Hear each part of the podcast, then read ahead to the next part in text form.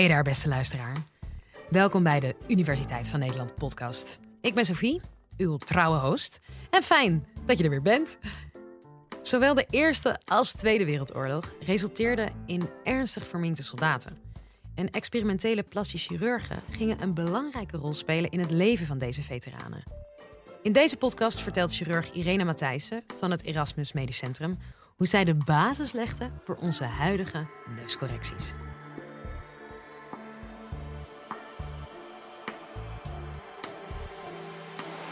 Live vanuit Club Air is dit de Universiteit van Nederland. De Eerste Wereldoorlog is een van de heftigste oorlogen geweest die we hebben gevoerd. Je kent de meeste slachtoffers. Dan moet je je voorstellen dat dit in een tijd was waar de geneeskunde nog niets voorstelde. Deze oorlog is uitgevoerd vanuit de loopgraven. En wat dat betekende is dat al deze soldaten gezichtsletsels opliepen. Er werd met granaten gewerkt en die veroorzaakten enorme letsels aan het gelaat. Heel veel hebben dat dus niet overleefd. Er was geen opvang mogelijk, maar een aantal wel. Ongeveer driehonderdduizend van deze soldaten werden dus na afloop van deze oorlog geconfronteerd met verschrikkelijke verminkingen van hun gelaat. En het is niet alleen de verminking op zich, die zorgt voor een sociaal isolement uiteraard. Maar denk ook aan functie die helemaal verwoest was. Ademhaling, drinken, praten, het werd allemaal onmogelijk. En in deze tijd hadden we eigenlijk geen oplossingen hiervoor. Het enige wat mogelijk was voor deze patiënten was het verbergen van de afwijkingen. Dus prothesiologen waren in die tijd al bezig met het maken van maskers om puur de afwijking te verbergen. Dat maakte weer het enigszins mogelijk dat ze in de maatschappij konden functioneren, maar uiteraard functioneel geen enkele toegevoegde waarde. Nou, in die tijd werden chirurgen geconfronteerd met deze patiënten en een aantal van hen dacht, hier moeten we iets mee. Je staat met je rug tegen de muur, de patiënt heeft geen andere optie, dus er werd langzaam geprobeerd om naar oplossingen te zoeken. Nou, in die tijd was er een Nederlander, Esser genaamd, en die was bijzonder geïnteresseerd in deze afwijkingen. Van huis uit was die arts, maar ook tandarts, wat in die tijd niet ongebruikelijk was. En vanuit die achtergrond is hij gaan werken aan oplossingen voor deze patiënten. Nou is dat eigenlijk niet zo bekend geworden in die tijd, dat hij daar al mee bezig was. En hij heeft hele slimme dingen gedaan. Hij ging al de anatomie bestuderen, eigenlijk als eerste van de doorbloeding van je huid. Maar er zit natuurlijk altijd politiek achter. Het was een Nederlander in een tijd van de Eerste Wereldoorlog waar Nederland neutraal was. En eigenlijk kreeg dat dus niet de aandacht die hij verdiende. Maar het is wel de grondlegger voor de plastische chirurgie van Nederland. Hij was nog zeer, nog zeer bijzonder op andere vlakken. Deze man was bijvoorbeeld schaakkampioen van Nederland. Een bijzondere hobby om er even bij te doen. Maar hij vond dat dat eigenlijk wel heel logisch was. Want je moest heel slim kunnen nadenken om oplossingen te bedenken voor dit soort problemen. Waar hij nog meer oog voor had, is voor kunst. Hij liet zich door een aantal patiënten betalen, niet met geld, maar met schilderijen. En zo heeft hij een unieke kunstcollectie opgebouwd met hele vroege werken van bijvoorbeeld Piet Mondriaan, wat heel bijzonder is. Een tweede oorlog komt, Wereldoorlog Twee, en opnieuw is dit weer heel kenmerkend voor de plastische chirurgie. Maar ze werden geconfronteerd met een nieuw probleem, want in deze oorlog was het met name de brandwond die voorop stond. Piloten werden uit de lucht geschoten en werden gered uit hun brandende wrakken. En je ziet wat voor enorme verwoestingen dat weer oplevert. Ook weer functioneel enorme problemen waar je voor stond. Maar deze overleefden veel vaker hun letsel. En dat is niet dankzij ons, maar bijvoorbeeld dankzij de anesthesisten, die veel beter deze patiënten in leven konden houden. En een andere belangrijke ontwikkeling was de antibiotica. Want je krijgt natuurlijk veel infecties door brandwonden. En als jij een patiënt antibiotica kan geven, meer kans op overleving. Maar wel weer dus geconfronteerd worden met dit soort problemen. Nou, degenen die hier de oplossingen voor bedenken, dat waren een aantal Britse chirurgen. En die wisten ook natuurlijk niet wat ze eigenlijk ermee aan moesten. Er waren geen oplossingen in de boeken te vinden, dus ze gingen het uitproberen. En letterlijk uitproberen op deze soldaten. Deze soldaten hebben daarom zich ook verenigd in een club en die noemen zichzelf de Guinea Pigs Club. Letterlijk, wij zijn de proefkonijnen van deze chirurgen. En daar waren ze nog trots op ook. Ze hebben de club opgericht. Er was een lied gemaakt waarin ze zongen dat ze liever aan het drinken waren dan aan het vechten.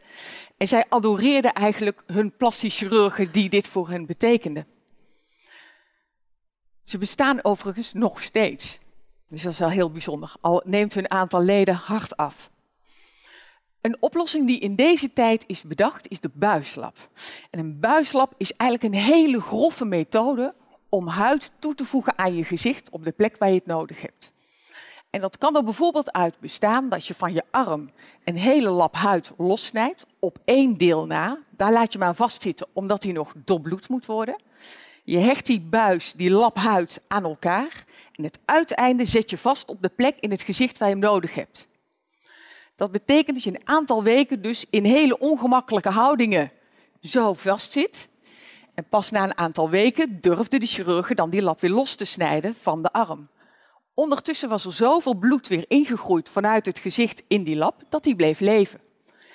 Een vrij grove methode, maar het enige wat ze op dat moment hadden. En ze deden de gekste dingen. Het kon zijn dat je alleen nog maar huid op je been had. En dat ze daar dus zo'n buislap maakten.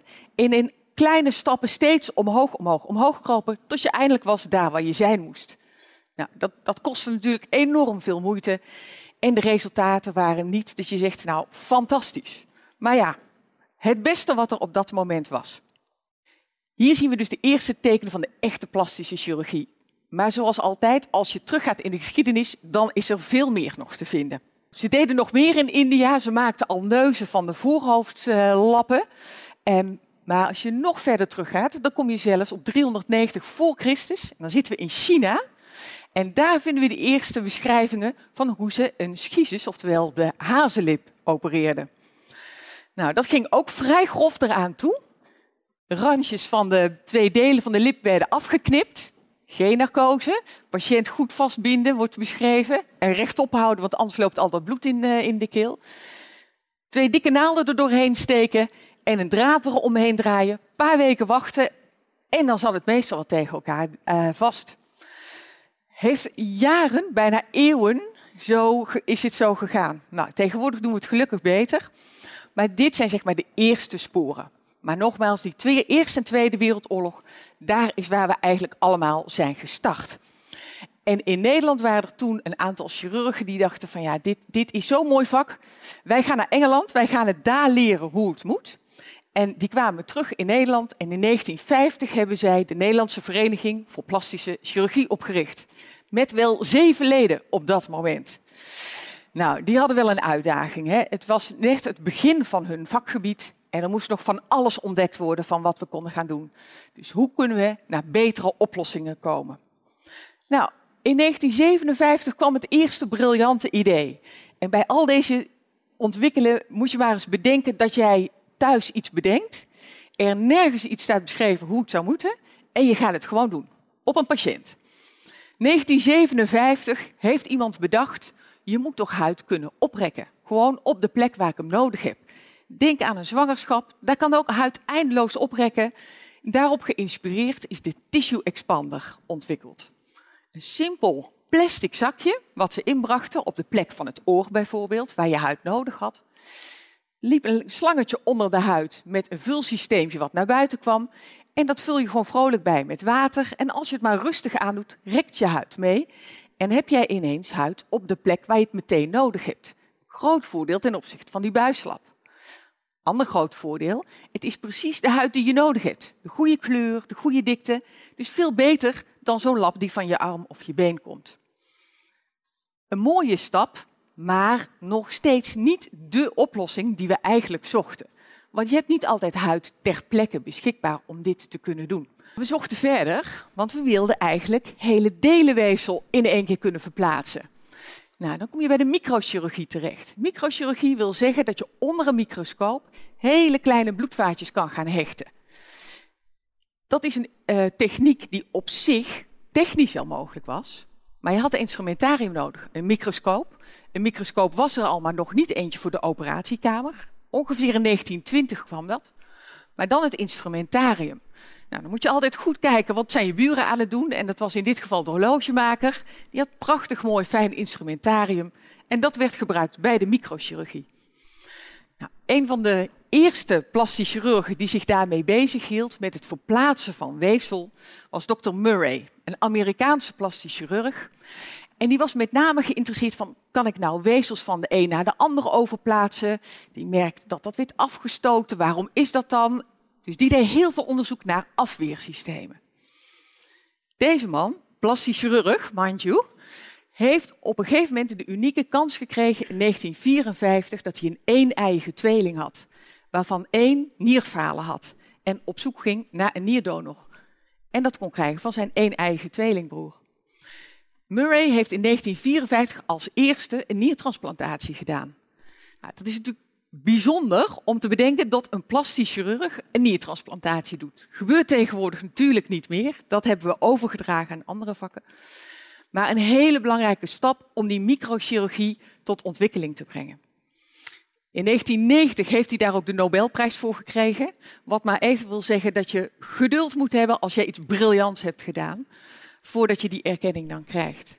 Die weefselverplaatsingen, wat hij met die nier deed, dat kunnen we natuurlijk nu op heel veel weefsels toepassen. Dus we zijn tegenwoordig in staat om niet alleen huid van de ene plek naar de andere over te brengen, maar het kan bot zijn, het kan spier zijn, het is maar net wat je nodig hebt. Maar we zijn tegenwoordig dus in staat om in één operatie te lenen van de ene plek waar je het kan missen en het te brengen naar de plek waar je het nodig hebt. Het heeft ons dus heel veel gebracht, maar we zijn er nog lang niet. Want het is natuurlijk niet een vak wat klaar is nu met zijn ontwikkeling. Dus er resteert ons nog een hele grote toekomst. Maar die microchirurgie is wel, denk ik, het, het keypunt van onze ontwikkeling geweest. En de beginvraag van hoe komt het nou dat die Eerste Wereldoorlog ons heeft gebracht tot een plastisch chirurg? Nou, ik denk dat dat duidelijk beantwoord is. Er waren gigantische problemen, er waren geen oplossingen en er waren een paar chirurgen met lef die dingen zijn gaan uitproberen. En ik denk dat dat zeker in die tijd heel geaccepteerd was. Het vroeg ook veel lef van een patiënt, maar die had geen alternatief. Maar die lefgozerij heeft ons heel veel gebracht. Ik hoop dat je het een boeiend college vond. Ik wel. Check vooral ook de rest van onze playlist, want we hebben nog veel meer colleges voor je in de aanbieding. Volgende keer iets heel anders. Dan gaan we het namelijk hebben over de wetenschap achter vooroordelen. Mijn naam is Sophie Frankenmolen. Heel graag. Tot dan.